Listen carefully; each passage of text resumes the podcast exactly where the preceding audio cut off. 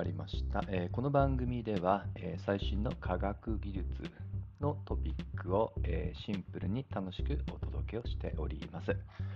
え今日のテーマは、え宇宙の、え生命の誕生と地球飛来説について取り上げたいと思います。実はですね、あの2022年の2月にあの面白い、まあ、研究発表があったんですね。それは何かというと、えー宇宙環境でも、えー生命の一つの基礎、えー要素にあたるペプチドというものが、え形成される可能性ということを実証したというものです。でまず、その生命の誕生というのはね、あの地球の中、まあ、地球上ってことですね。というのが、まあ、定説ではあるんですけども、まだまだ地球外、つまり宇宙がから生命の種が地球に飛んできて、そこですくすくと地球で育ったという説も、実は完全否定はされてないんですね。で今回はまさにその宇宙飛来説を、まあ、ある意味支持する、えー実証結果になります。で先ほどペプチドっていうね、聞き慣れない言葉が出たと思うんですけど、あの多分ね、アミノ酸って言葉は聞いたことありますよね。えー基本的には人間含めて全ての生命体はよくあの DNA って言われますけどね、えーその例の遺伝情報を引き継ぐ分子ですね。この DNA が反応してアミノ酸になって、そこからいろんな、えーまあ、生命に必要な要素に、まあ、膨れ上がっていくと。でペプチドっていうのはこのアミノ酸がいくつか集まった集合体のことを総称して言います。でですね、あの今まではそれが地球上じゃないとこのアミノ酸からペプチドつまり集まっていくっていう過程が実現できない。なぜならばその作用には水という分子が必要不可欠だからと思われてきたんですね。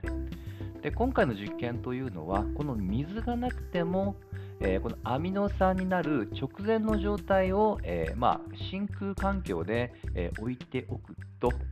まあ、もちろん特定の条件はあるんですけど、このペプチドができたよっていう発表なんですね。つまり、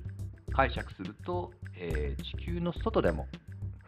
まあ、要は水がなくても、え生命の根源のペプチドっていうのができた。したがって宇宙飛来っていうのがまた可能性が上がったっていうことですと。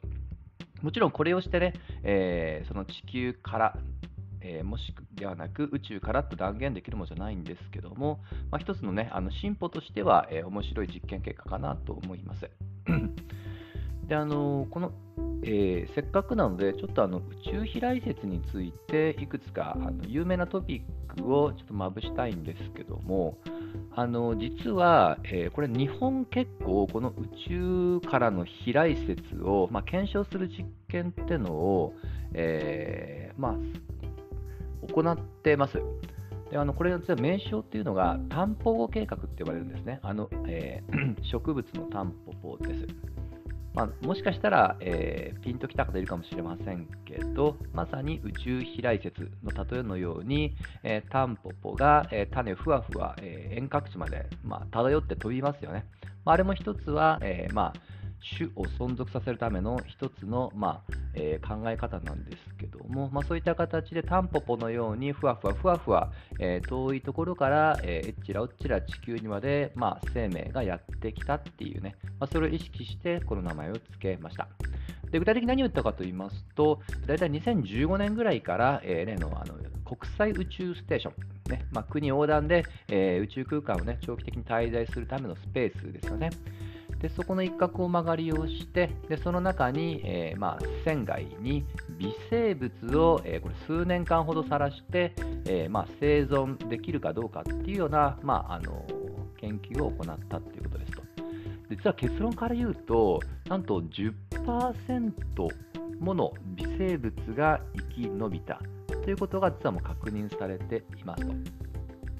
でちょっと近いような実験というのも、この日本の研究者グループは行っていまして、であの期間としては大体3年ぐらいは微生物は、えーこの宇宙空間、まあ、ほとんど真空に近い宇宙空間を生き続けられるような、えーまあ、結果っていうのを、えー発表しています。実はこの結構3年っていうのは面白くて、というのも、えー大体生命がいるかもと、地球以外にいるかもっていうことで、多分真っ先に及ぶのは、火星ですよね。で、この火星と地球の距離がだいたい最短で3年で着くと、まあ、計算できるんですよ。まあ、つまり火星から地球に微生物が、まあ、えっちらおっちら漂って到着できる可能性ってことはゼロではないと、あくまで理論的なってことですよね。はい。であのもちろんあの火星っていうのはね、そういったもともとロマンっていう、ね、背景もありますけども、実際、えこれは1980年代の話題なんですけども、南極大陸で結構あの保存状態のいい隕石っていうのが見つかって、大体あの時期としては40億年前ぐらいですね、もう本当にあの地球ができて間もない頃だと思ってください。でこの時に、まあ、あの解析した結果、これ火星から飛んできたってこともある程度分かっていますと。そしてなんと面白いことに、この火星の由来の隕石の中に生命の痕跡があるかもということで、結構当時、実はの話題を呼びました。はい。でまだ現時点では、これ自身が、まあ、確からしいかどうかっていうのは定かではありませんけども、まあ、いずれにしてもそういった出来事もあるので、やっぱ火星由来っていうことの可能性っていうのはまだまだありますと。で実際、これ火星かどうかまであの確か追記されてませんけども、えー、2019年にも、えー、東京の日本の、えー、東北大学がまさにその隕石から中に、え、まあ、糖、これあの、え甘い糖糖ですねで。これを初めて検出をしたと。うん、というニュースも出てきていますので、あの冒頭の記事もそうなんですけどやっぱ、従来、その生命を作っていく過程っていうものが、えー、まあ、常識としてね、思われてきたことが、もしかあの今回は別の経路も、まあ、発見したということですので、まだまだこの宇宙飛来説を支持する、まあ、研究成果っていうものは、今後、えー、期待できるかもしれません。実は私もあのこれあくまでも好奇心もしくはロマンとして、えー、そういった宇宙から生物が飛来してきたっていうのはあの単純にあの面白いので支持はしていますと。はい。ただもちろんね、その科学的な確からしさっていう観点で言うと、依然として有効なのは、えー、まあ、地球、まあ、特に地球の中の深海ですね。あの単に水があるだけではなくある程度安全かつあの、まあ、高温といいますかね、えー、そういった熱っていうのも必要になってきますので、まあ、それを鑑みるとやはり深海の中の暖かいある程度保護された環境っていうところは確からしいのは事実としてはありますと。はい、いずれにしましてもこの辺りよくあの宇宙生物学っていう言葉をこれはもともと NASA が唱えた呼び方なんですけども、まあ、る程度公式なものとして、えー、唱えられて今でも研究を続けております。まあ、今回もこの宇宙生物学の一つの進歩として非常に貴重な発表になっていますので今後もこの辺りのトピックは注視をしていきたいと思います。はい、では今回はここまでにしたいと思います。また次回も一緒に楽しみましょう。